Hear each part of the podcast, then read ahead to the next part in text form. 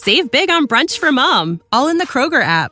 Get half gallons of delicious Kroger milk for 129 each, then get flavorful Tyson natural boneless chicken breasts for 249 a pound, all with your card and a digital coupon.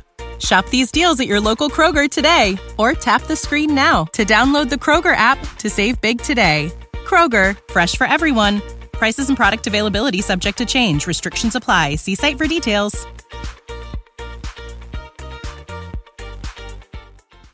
Ну, у меня все было поставлено на эту поездку. Я работала на работе, которая мне не нравилась, на которой я выходила изначально просто подзаработать немножко денег, чтобы уехать туда. Я в тот же день, когда мне отменили контракт, сдаю билеты, теряю, естественно, кучу денег на этом, они, как обычно, были практически невозвратные. В тот же день отправляю свое резюме, свое видео в Китай. На следующий день мне назначают интервью, я прохожу интервью, мне говорят, ну хорошо, с марта вы можете приехать, потому что в Китае в школе, я тогда ехала работать в школу, начинается новый семестр. И в тот же день вечером мне приходит письмо от круизных линий о том, что они передумали и что они возобновляют мой контракт с 28 февраля, через те же две недели. Юля, ты вчера была управляющей детским клубом в Москве. Почему ты плачешь из-за вилок? Это ненормально.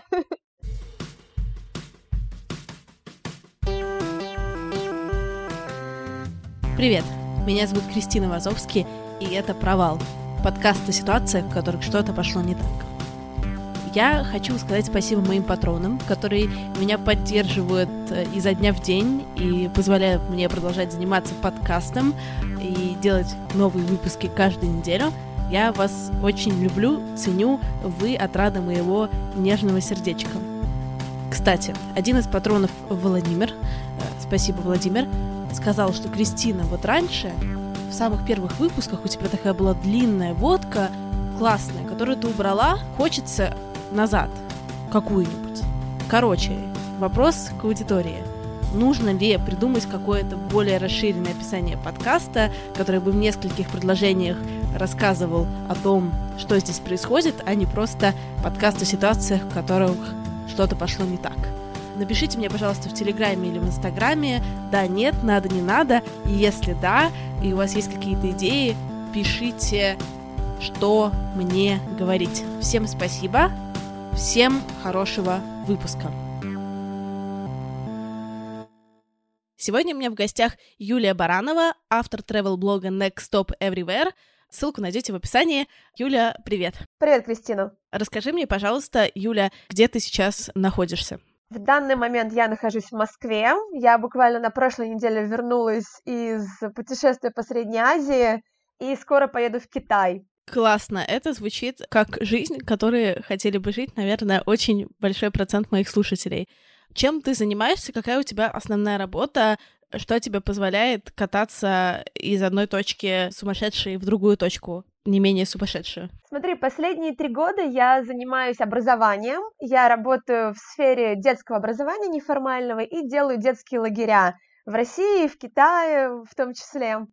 Ну и в целом последние шесть лет э, я работаю в путешествиях, то есть я путешествую, да, не просто как бэкпекер, который куда-то поехал там на месяц, на два месяца, я обычно нахожу где-то работу и переезжаю так конкретно на полгодика, на год. Ну, с Китаем вообще случилась история любви на два с половиной года. Я в Китае сама протусовалась какое-то время, учась там в университете, это моя одна из любимых историй, что я там училась на подготовительных в университете, и за несколько месяцев, э, уча китайский каждый день, я не выучила ни одного слова, и поняла, что, наверное, это не совсем мой язык. Вообще, расскажи, как ты туда поехала в первый раз, и чем там занималась, и были ли там у тебя какие-нибудь провальные истории? Я бы сказала, что у меня Китай начался с провала. То есть я не очень планировала туда ехать. До Китая я работала на круизных кораблях в Америке. Америка, Багамские острова. И так получилось, что я вернулась с одного контракта, я с него уволилась, потому что это адская работа на круизном лайнере, где ты работаешь там, по 15 часов в день без выходных. У меня была очень примитивная позиция, я работала в ресторане, это было много физической работы. В общем, я вернулась, приехала в Россию, переехала в Санкт-Петербург, сама я из Москвы, но что-то меня вот переклинило, что я хочу жить в Питере. И я сидела, и через три месяца меня жутко накрыло, что я хочу вернуться на корабли. У меня появилась теория о том, что мне не понравилось на корабле, потому что у нас у корабля было всего три порта, то есть Америка, и два порта на Багамских островах. И вот так два круиза в неделю ты плаваешь между тремя точками. А корабли бывают с очень крутыми э, портами, да, с очень крутыми местами, там бывает 20 стран за контракт ты посещаешь.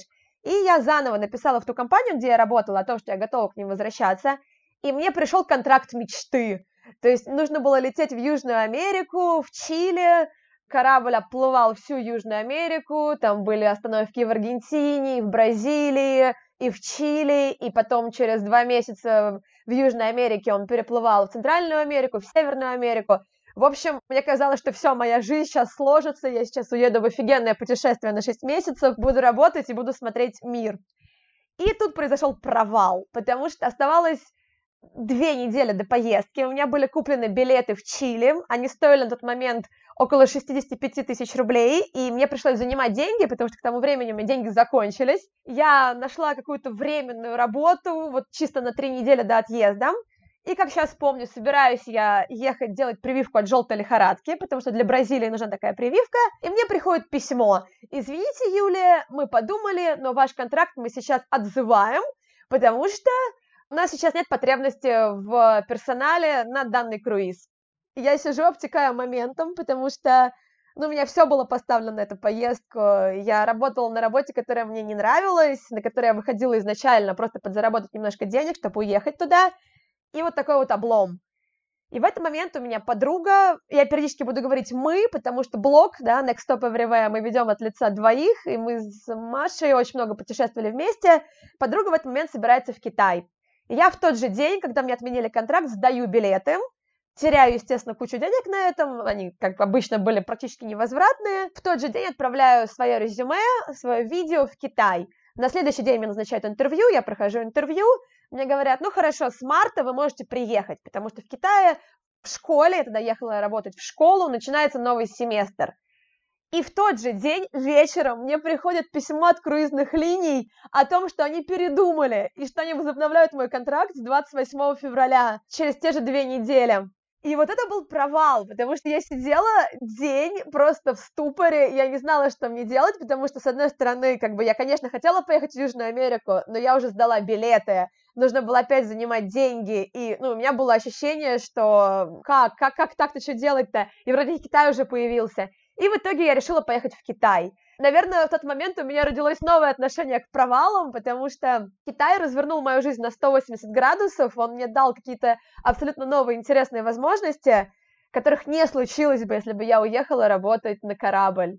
А дальше я приехала в город относительно небольшой, недалеко от Шанхая, проработала там 4 месяца в школе, потом у детей начались каникулы, лет началось, естественно, начала искать работу на лето и поехала работать в детский лагерь. Это была твоя первая тогда поездка в Китай? когда ты поехала вот учить в марте новый семестр? Да, это была моя первая поездка в Китай. Я про Китай знала приблизительно ничего, кроме того, что можно быстро уехать.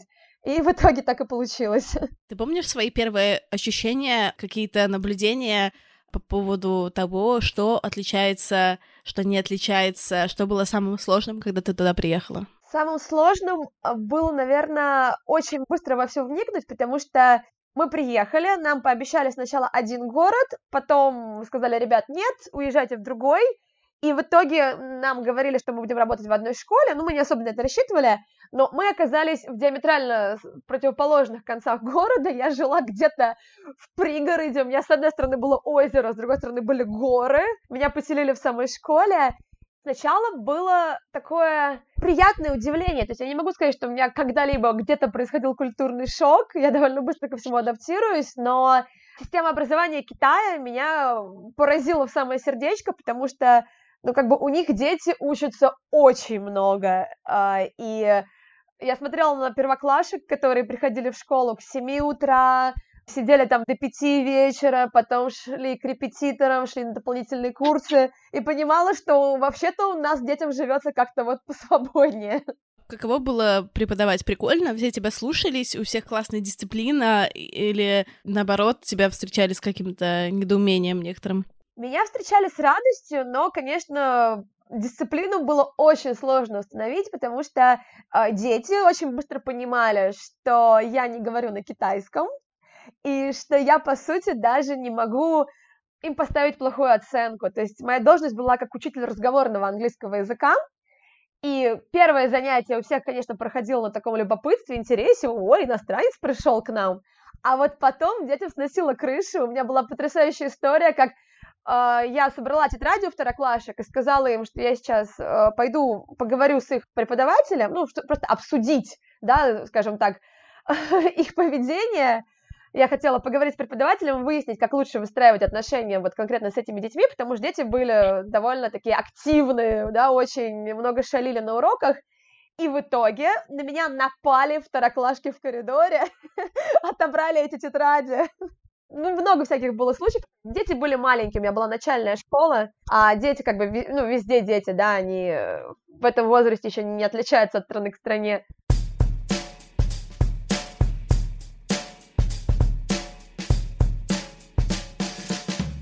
Меня есть несколько знакомых, которые ездили в Китай преподавать в всяких как раз школах, детских садах, но делали они это нелегально, потому что они не смогли получить рабочую визу. Ты туда легально ездила или тоже как-то, ну, так, серенько? В тот момент еще серенько. У меня была виза, бизнес-виза, которая не позволяла работать в Китае официально. Дальше я работала по рабочей визе два года, а потом я снова вернулась по бизнес-визе, это было в прошлом году, и это был провал. Почему? Очень сильно изменилась ситуация в Китае, если три года назад, в принципе, очень многие школы, ну, в общем, на самом деле, очень многие города, да, полиция во многих городах закрывала глаза на нелегальных иностранцев, то есть сейчас очень активно борются с э, приезжающими учителями, да, без виз. В прошлом году я поехала уже в другой город работать э, учителем в детском садике монте и я поехала по бизнес-визе, чего делать было, конечно, нельзя. И в итоге у меня был очень крутой детский садик, он был в таком особняке в центре города, все было потрясающе, кроме того, что в 150 метрах от садика находился полицейский участок. У меня есть история, которая называется «Как меня уберегла судьба три раза от депортации или от тюрьмы». Первый раз э, мы гуляли с детьми, у нас была детская площадка на крыше, то есть как бы прекрасно все просматривалось, и я заметила, что к детскому садику подходят два человека в форме, причем не в обычной полицейской, а какой-то странной форме. И я на всякий случай э, спряталась за крышу, думаю, ну так, как на всякий случай, ну так отошла немножечко. Ко мне прибегает завуч детского садика с выпученными глазами, говорит так, Джулия, Джулия, срочно прячься. И они прячут меня в маленькую комнатку, ну, то есть там просто буквально 2 на 2 метра. Но проблема была в том, что в этой комнате была стеклянная дверь. А комната была настолько маленькая, что даже если ты стоишь в углу, то тебя все равно видно, блин. И там была кровать, потому что была какая-то комнатушка уборщицы, где она жила. И я стояла около этой кровати и понимала, что если что, мне придется прятаться под эту кровать.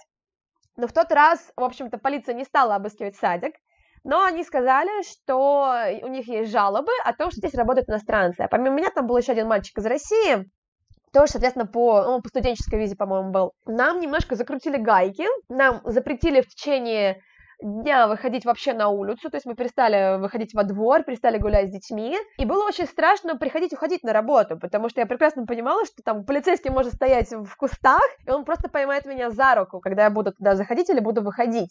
И, в принципе, все равно это будет разборка, даже если тебя поймали не в самом классе, как ты преподаешь что-то, все равно будут вопросы, потому что всем все понятно. Каждый раз, когда раздавался звонок, а детский садик был в трехэтажном особняке, что я, что второй преподаватель обязательно подходили к окну посмотреть, кто же там такое идет.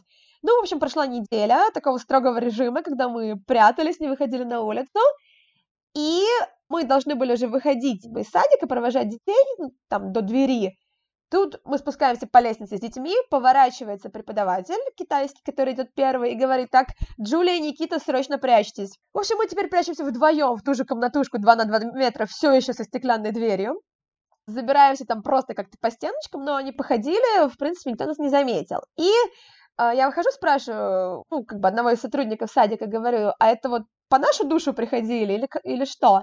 У китайцев в менталитете есть такая черта, ее называют э, «боюсь потерять лицо». То есть они стараются максимально избегать любых неловких разговоров. То есть насколько можно это переложить на кого-то, они перекладывают. То есть вот главное, главное там не, человека не обидеть. И тогда это сыграло со мной злую шутку, потому что мне сказали, что нет-нет, все в порядке, они там приходили проверять совсем другие вещи.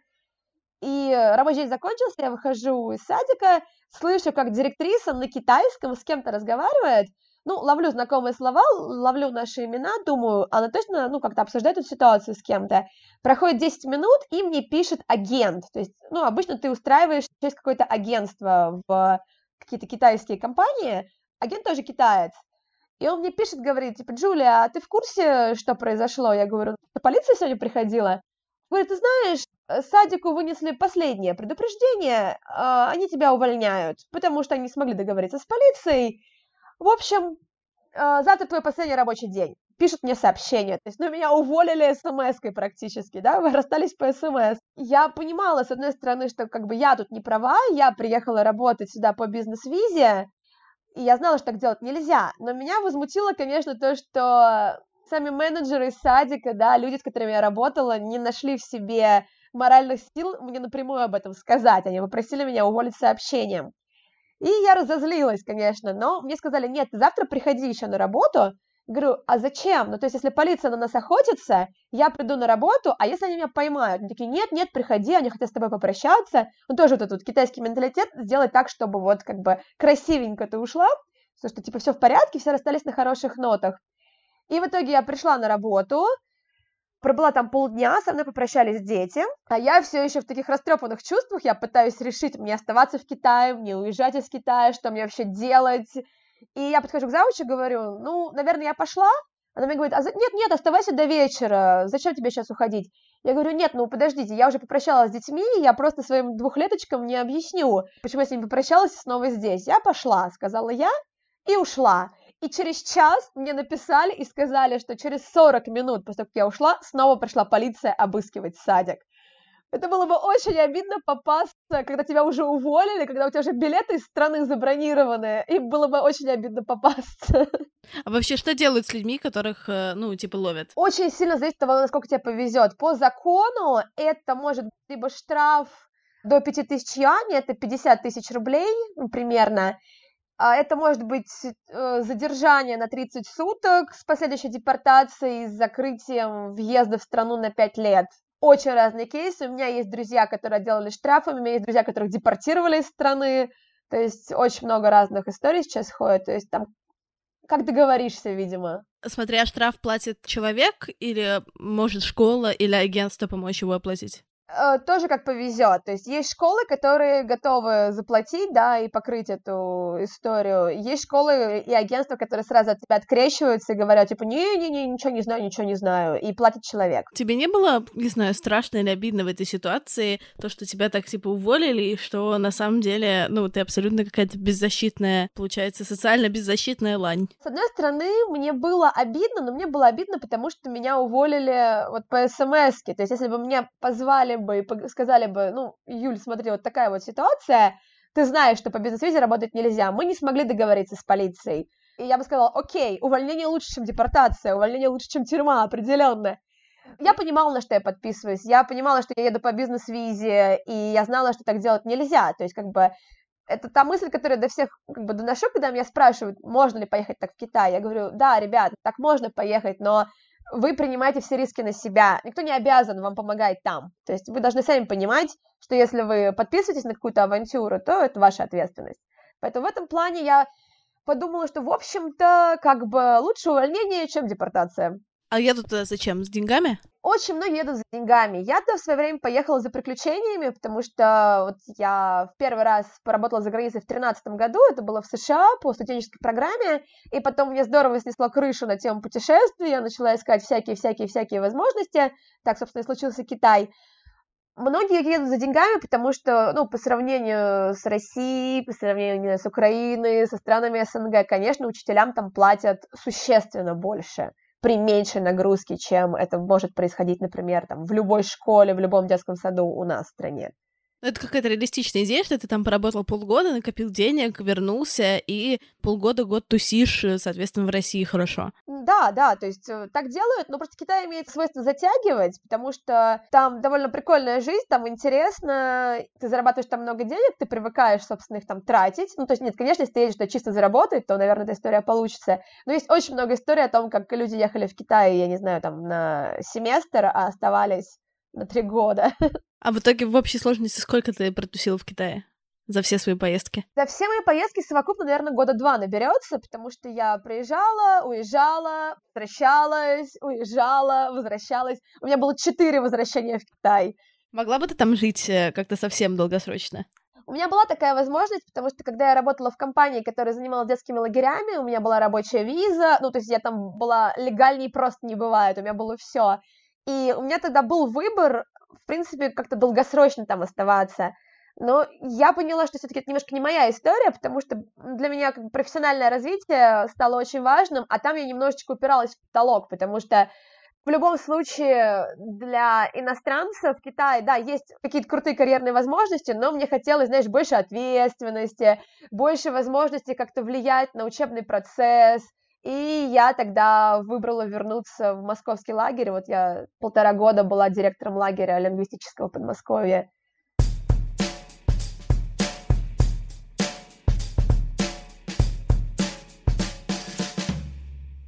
Можешь прям рассказать какие-то байки и, в принципе, интересные истории про то, как работать на корабле? Как вообще все получилось? Я вернулась из Америки первый раз, вот я работала в Мэриленде, в Оушен-Сити, и дальше так вышло, что я вообще не видела возможности куда-либо поехать. Ну, то есть я не знаю, где были мои глаза, но я сидела и понимала, что либо на круизный лайнер, либо на Аляску рыбу чистить, либо ты сидишь в Москве. И в этом было очень много какого-то глупого драматизма, на самом деле. Но случился круизный лайнер, корабль у нас ходил из Орландо в Америке, в Нассау, это столица Багамских островов, и на один необитаемый остров, который компания выкупила и сделала чисто таким маленьким туристическим раем. То есть там не было ничего, только вот все бары, рестораны, пляжи для туристов, которые приплывали на корабле, и мы же там работали, обслуживали этих туристов.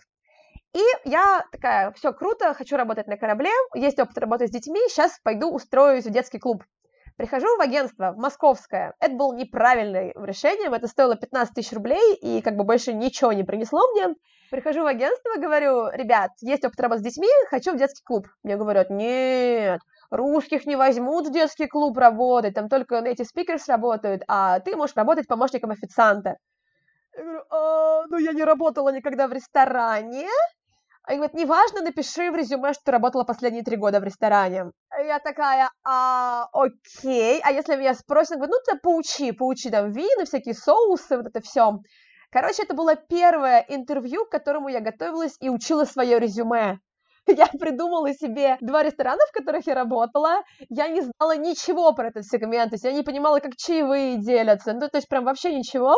У меня, значит, следующее интервью было с еще одним агентством, и потом было интервью уже с компанией.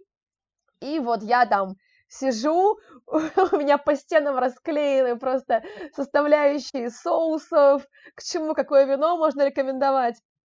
В общем, я чудом прошла это собеседование, я сделала ошибку, но я с нее как-то выкрутилась, и мне говорят, ну все, супер, жди ответа. Агенты мне говорят, ну, на корабль можно ждать там контракт, через полгода могут только ответить, через год уедешь. В общем, мне через неделю пришел контракт, и уехала я через два месяца. И мне все говорили, что помощник официанта, ты когда приезжаешь, ты попадаешь сначала работать в столовку для персонала. До гостей тебя никто не допустит, потому что вот, вот мол, контракт потрудишься там сначала в столовке для персонала, потом в столовку для офицеров корабля могут перевести, потом в столовку для капитана, а потом уже к гостям. Я приезжаю, меня, значит, там встречает менеджер, говорит, все, супер, побежала за формой, вечером в ресторан, не забудь, что твоя обязанность продавать вино. Я говорю, что? Какое вино? Я даже его открывать не умею. Я говорю, а столовка для персонала?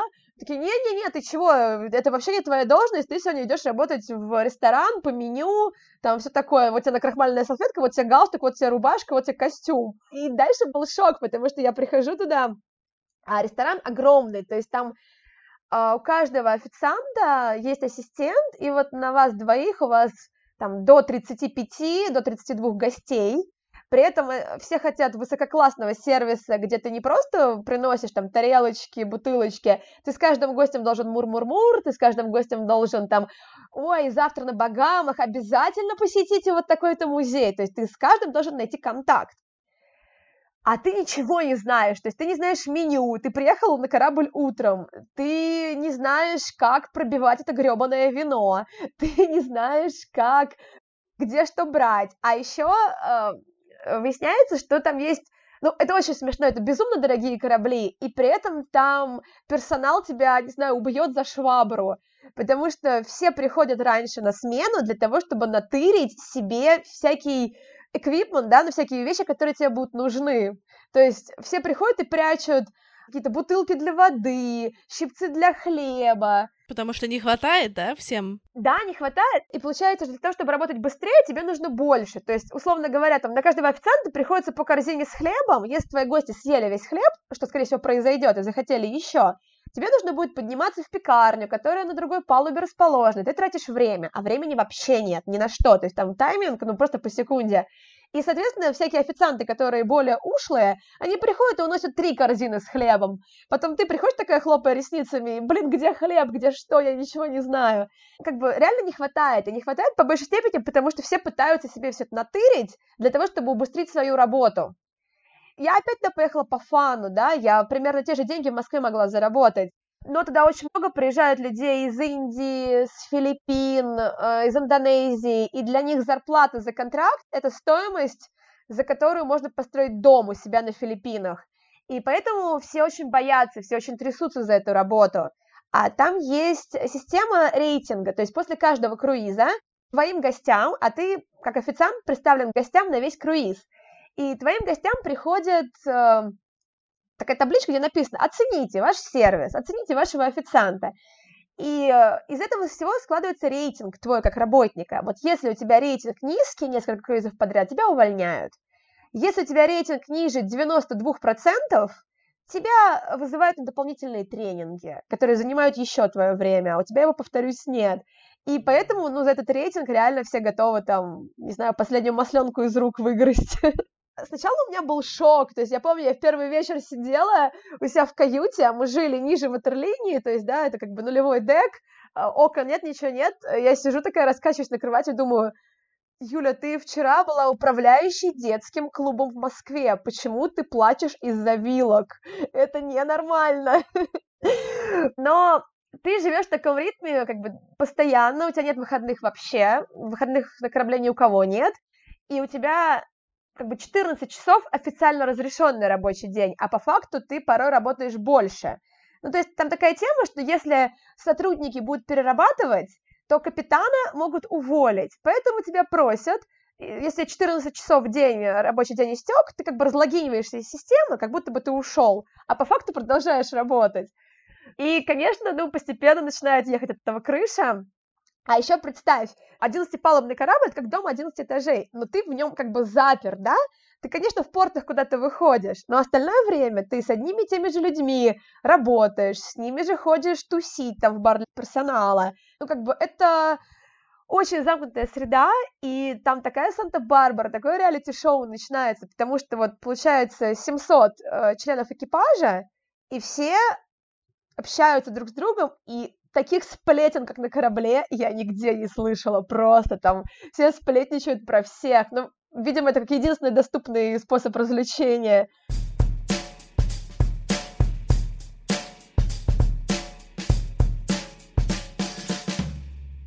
Скажи, пожалуйста, сколько обычно вот эти три длятся на кораблях? Сколько ты живешь в таком замкнутом пространстве? Контракты обычно на 7-8 месяцев на такие позиции вот э, рабочие, да, в ресторан, там, в уборку. Ну, в принципе, все контракты 7-8 месяцев. Потом отпуск 2 месяца. И у тебя получается, ну вот что творится, смотри, во-первых, на кораблях есть такой жуткий гендерный перекос, потому что у нас из 700 членов экипажа было всего 150 женщин. То есть, когда ты приезжаешь, на тебя смотрят на свежее пушечное мясо, особенно, знаешь, это вот типа, о, девочка из России, у нас давно не приезжала русских, и тебя к этому жизнь просто не готовила. Ты не понимаешь, типа, почему на тебя все так смотрят, почему к тебе подкатывает каждый второй. И это, ну, как бы нифига не прикольно, потому что ты как бы реально чувствуешь слишком много внимания. Ты хочешь спрятаться в домик, ты не хочешь, чтобы с тобой вообще разговаривали. У тебя там стресс, адаптация, а к тебе постоянно подходят люди, постоянно что-то тебя куда-то зовут, что-то рекомендуют. Причем ну, как бы от какой-то ненавязчивой формы до грубой формы, Про сплетни весело. Если ты, например, в баре с кем-то сидишь, с каким-то парнем сидишь, общаешься, а общаетесь вы как бы вы близко сидите, потому что очень громкая музыка, и как бы разговаривать можно только вот, ну, буквально друг другу на ухо что-то говоря. Все, на следующий день ты услышишь про себя все, ты услышишь, с кем ты встречаешься. Если ты пообщалась с тремя парнями, значит, ты будешь слышать, что ты встречаешься с этими тремя парнями. Тебе будут подходить и говорить, а вот твой бойфренд сказал, и такой, типа, какой бойфренд? У меня нет бойфренда, о чем вообще речь? А кто мой бойфренд? Вот тот чувак, а как этого чувака зовут? А у тебя были какие-то отношения на корабле? А, да, у меня, я в итоге, когда приехала, я на сидела, посмотрела, такая, нахрен, я не пойду вообще в бар никогда, никаких отношений для, я здесь не заведу, ну, типа, нет-нет-нет. В итоге через месяц у меня действительно сложились отношения на корабле, и это в каком-то смысле тоже был провал, потому что, как бы, нет, на корабле все было прекрасно, то есть я встречалась с э, парнем из Хорватии, он работал в ресторане, и все как бы было нормально.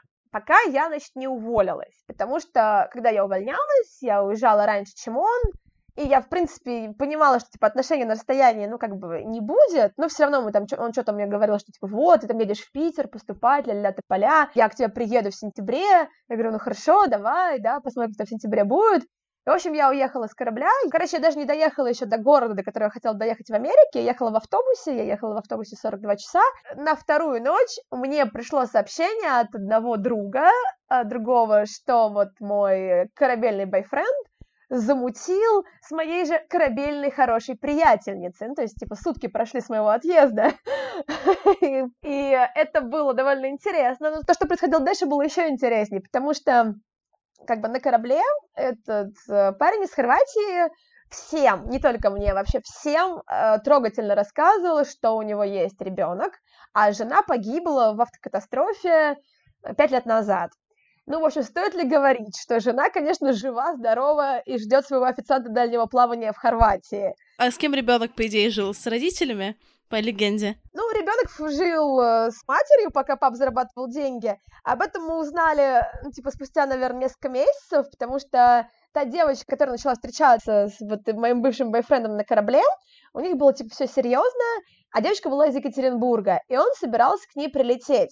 И, в общем, он купил билеты на самолет, прислал эти билеты, она поехала его в аэропорт встречать, а он не прилетел. Ну, то есть, как бы, типа, чувак должен был сесть в самолет и не сел, и исчез. А я как бы через другую подругу была в курсе этой ситуации, с этой девочкой напрямую я не общалась в тот момент, и, в общем, девочка оказалась, ну, как бы не из простых, она подняла все базы, до которых добралась. В итоге она нашла Facebook, который он тщательно скрывал, Facebook жены, обнаружила там их фотки, нашла номер телефона жены, а, позвонила, и в итоге этот чувак какую-то легенду выдал на тему того, что а братья его жены его тут удерживают силой, они отобрали у него паспорт, ну, вообще какую-то просто полную ересь. Я помню, я, я уже в Питере в этот момент жила, я просто сидела на полу питерской общаги и смотрела на телефон на свой, где мне все это только что рассказали, думала, Юля, блин, ты вообще не разбираешься в людях.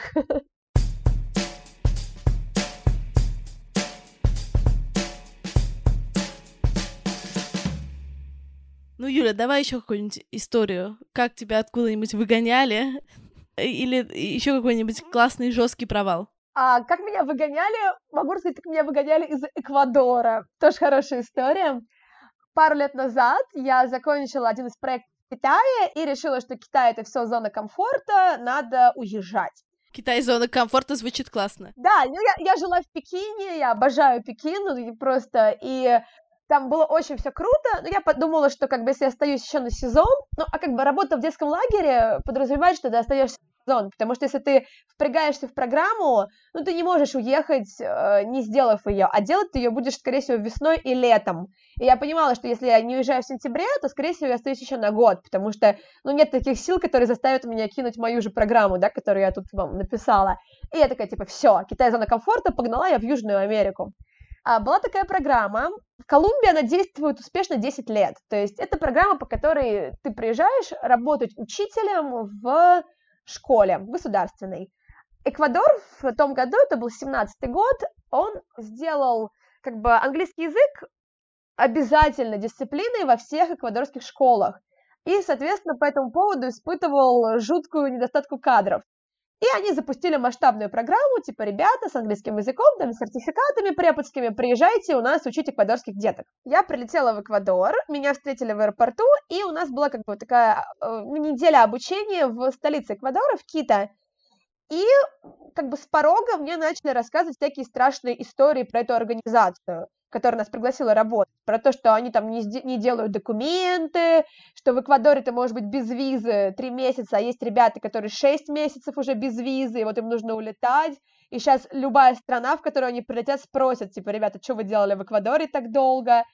И я это слушаю, а у меня все нормально при этом, то есть меня встретили, мне там контракт дают, а я, ну, я очень оптимистичная натура, сама по себе, я думаю, типа, да, ребят, ну что вы все ноете, все же нормально будет.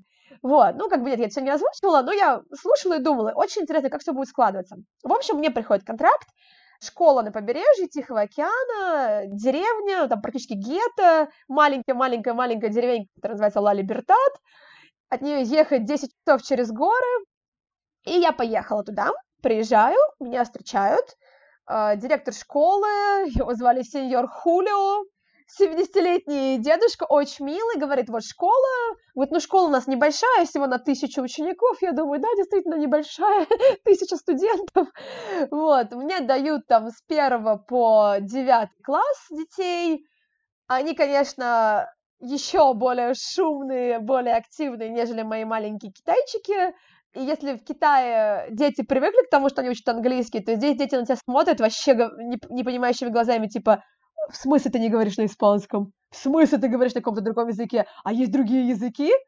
Вот, ну, испанский не китайский, на испанском э, довольно легко объясняться, и как бы школа, да, то есть там нет, естественно, никаких экранов, там нет ничего, там нет интернета. Я ходила за Wi-Fi в соседний город, потому что я жила в гетто, где не было ничего. Я ходила час пешком до соседнего города, чтобы, ну, залезть в интернет и что-то найти там и написать о том, что я еще жива. И как бы я там сижу ночами, рисую какие-то картинки, потому что ну, без визуальных каких-то штук ты не можешь преподавать английский без перевода, а я все еще хочу преподавать его без перевода. Вот, в общем, все как бы нормально. Мне даже делают рабочую визу, но тут меня вызывает сеньор Хулио и говорит, Юлия, я ухожу на пенсию, и тут будет новый директор школы. А когда директора школ меняются, то у нас как бы начинаются активные проверки школы, ну, со стороны государства. А где твой пермит на работу? Я говорю, а вот рабочая виза. Он говорит, это прекрасно, а где пермит? Я говорю, какой пермит? Вот, я пишу агентству о том, что мне не хватает документов. Они такие, а, ну, ну да, там вообще, ну, как бы не спрашивают обычно. Ну, блин, что делать? Приезжай в столицу обратно, посмотрим. И, то есть, я провела такие две недели, пока я пыталась наладить контакт с детьми, у меня что-то начало получаться, и мне говорят, типа, ну, не факт, что ты вернешься в эту школу, поэтому собирай свой багаж и давай 10 часов по серпантину через горы приезжай. Я приезжаю в Кита, а в Латинской Америке, ну, я думаю, ты там была же, да? Угу. Ты сталкивалась, наверное, с э, вечной маньяной, да, то, что тебе все время говорят, ну, завтра приходи, ну, типа, не торопимся. Ну, слава тебе, Господи, мне не приходилось там особо бюрократических вопросов решать, поэтому, но все равно сталкивалась, скажем так. Вот, да-да-да, то есть это и банально там встречи, когда тебя назначают, а когда касается каких-то госорганов, ну как бы все, то есть тебе говорят, ну завтра, ну ты не торопись, да расслабься, что-то такая нервная. Вот, я сижу в Кито, в хостеле с другими такими же ребятами, которые приехали работать, собираю еще больше интересных историй о том, как кому не сделали документы, кто-то там на эту организацию жаловался, в Международный суд по правам человека, мне такие все улыбаются, такие, типа, да, да расслабься, да ты не, не парься. Я, короче, в итоге прихожу в, ну, одно из бюрократических учреждений, где все делают, знакомлюсь там с аргентинцем, аргентинец приехал по такой же программе, он говорит, слушай, сколько ты ждешь? Я говорю, ну, типа, вот я приехал, там месяц, все такое, ну, типа, я не совсем жду, я успела поработать. Он говорит, месяц, я, типа, три месяца не могу сделать этот пермит. Я такая, что, блин? Мне говорят, типа, да расслабься, просто живи в Кита, ну, там, типа, с работы непонятно, что сложится, не сложится.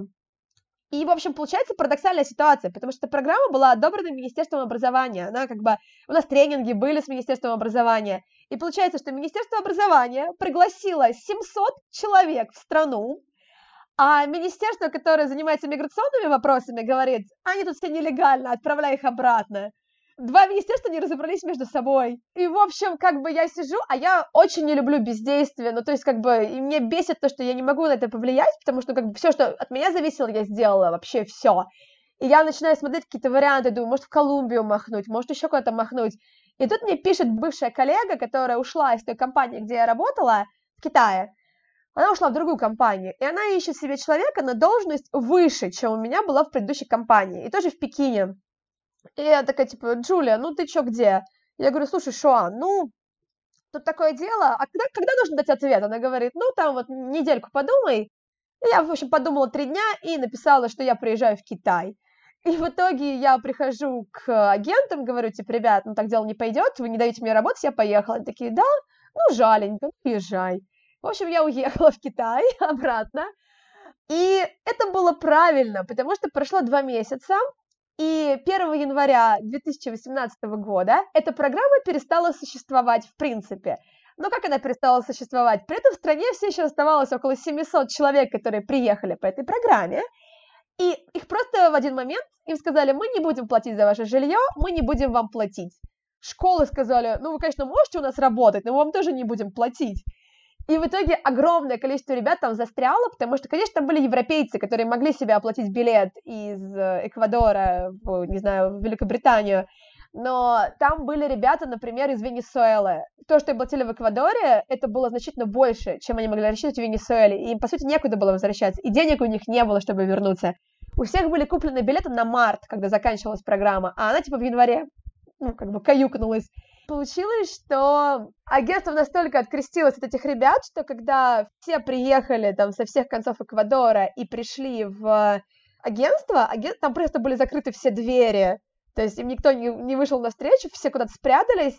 Ребят пошли в Министерство образования, которое их пригласило, и Министерство образования сказало, мы вас не знаем, это все вот то агентство, к ним идите, и вообще мы сейчас вызовем полицию, если вы не уйдете.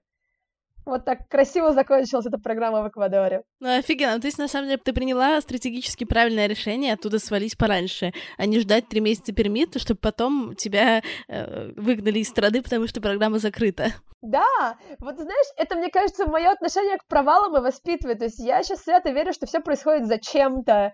Потому что потом следующая картинка в этом пазле показывает, что типа вот тогда было странно, было там плохо, ты, конечно, попереживала, но смотри, как здорово все вышло. Ну, то есть как-то так оно и идет у меня по жизни.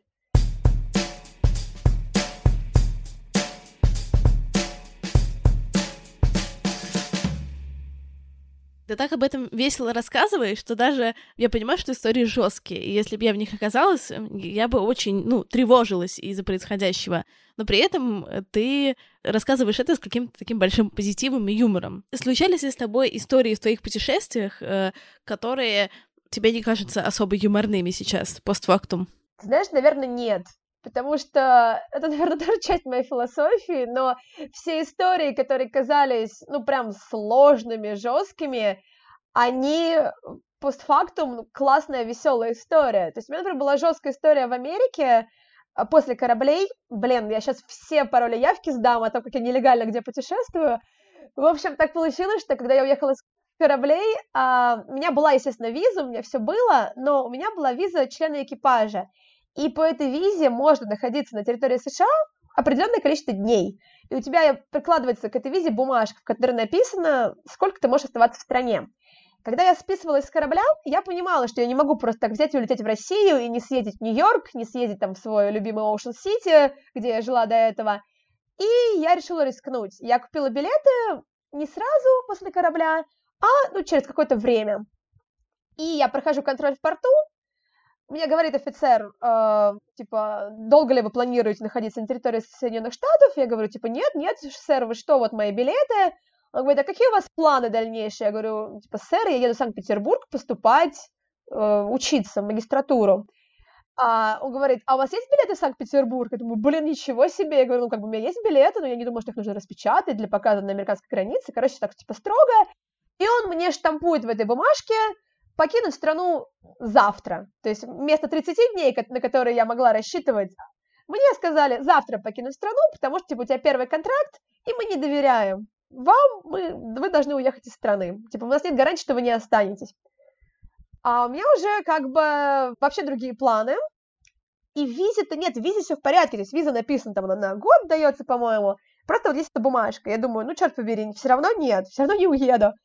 Я понимаю, что... Почему, собственно, я ехала 42 часа на автобусе? Потому что я понимаю, что я не могу лететь самолетом на всякий случай, вдруг проверят. Я не могу ехать э, американскими железными дорогами, потому что там тоже все проверяют.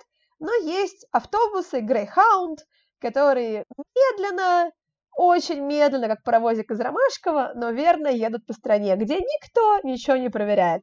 И я из Флориды, которая, да, там внизу, покупаю билет в Мэриленд, и у меня получается там дикая стыковка, по-моему, шести автобусов, и вот 42 часа в пути.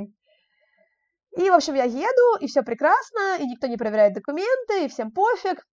Я доезжаю до City, у меня там живут друзья, и э, меня друзья вписывают к себе жить на один день. И, короче, мы что-то вечером там куда-то идем в бар, я пытаюсь расплатиться банковской картой, где у меня есть все деньги со всей моей корабельной зарплатой, а наличка остается долларов 200, даже меньше и э, у меня не проходит платеж с карты. Думаю, ну какая-то ошибка, фигня. Плачу наличными, думаю, надо снять деньги. Подхожу к одному автомату, банкомату, у меня не снимаются деньги. Подхожу к другому, у меня не снимаются деньги. я думаю, что за фигня? А я в этот момент была тоже с подругой, вот, с которой мы ведем блог, и у нее такая же хрень, у нее тоже не снимаются деньги.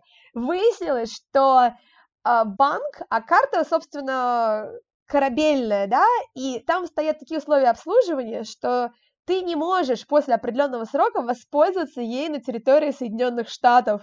И получается, что мы остаемся просто заблокированными счетами, просто как бы нам еще жить в Оушен-Сити, нам еще ехать в Нью-Йорк, как бы на это все нужны деньги, и ты понимаешь, что по-хорошему, как бы, если кто-то будет следить, то они могут отследить, где ты пыталась снять деньги, это очень легко сделать.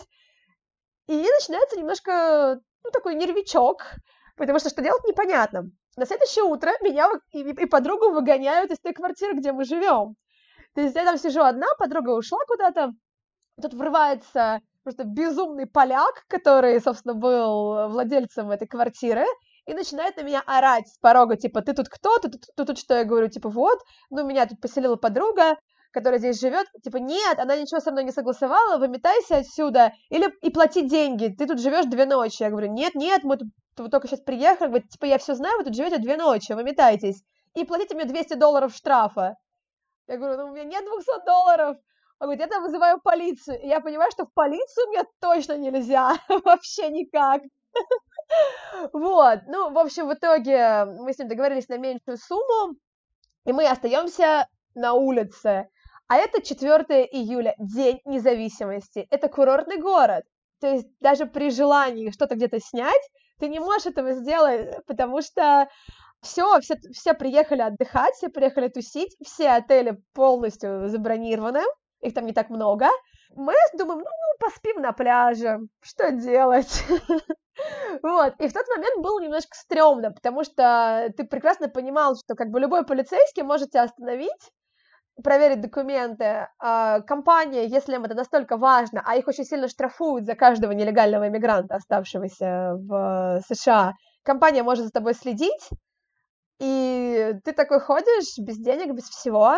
Ну, в общем, в итоге эта история закончилась нормально, мы спокойно улетели из Америки, карты я разблокировала уже из России, в аэропорту никто не проверил ну, как бы дополнительную бумажку, просто посмотрели визе, визу, как бы штампанули, все сказали, что все окей, и потом, через два года, я получила туристическую визу абсолютно спокойно. То есть это даже нигде не зафиксировалось, что мы там немножечко перегуляли срок нахождения в стране.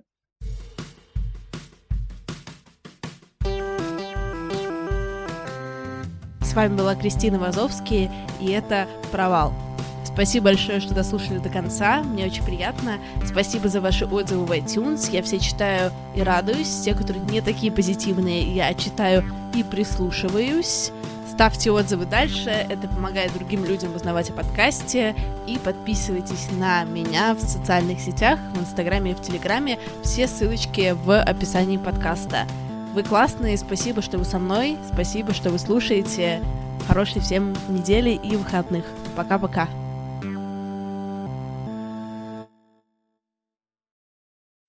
When you need mealtime inspiration, it's worth shopping Kroger, where you'll find over 30,000 mouthwatering choices that excite your inner foodie. And no matter what tasty choice you make, you'll enjoy our everyday low prices, plus extra ways to save, like digital coupons worth over $600 each week. You can also save up to $1 off per gallon at the pump with fuel points. More savings and more inspiring flavors make shopping Kroger worth it every time. Kroger, fresh for everyone. Fuel restrictions apply. Save big on brunch for mom, all in the Kroger app.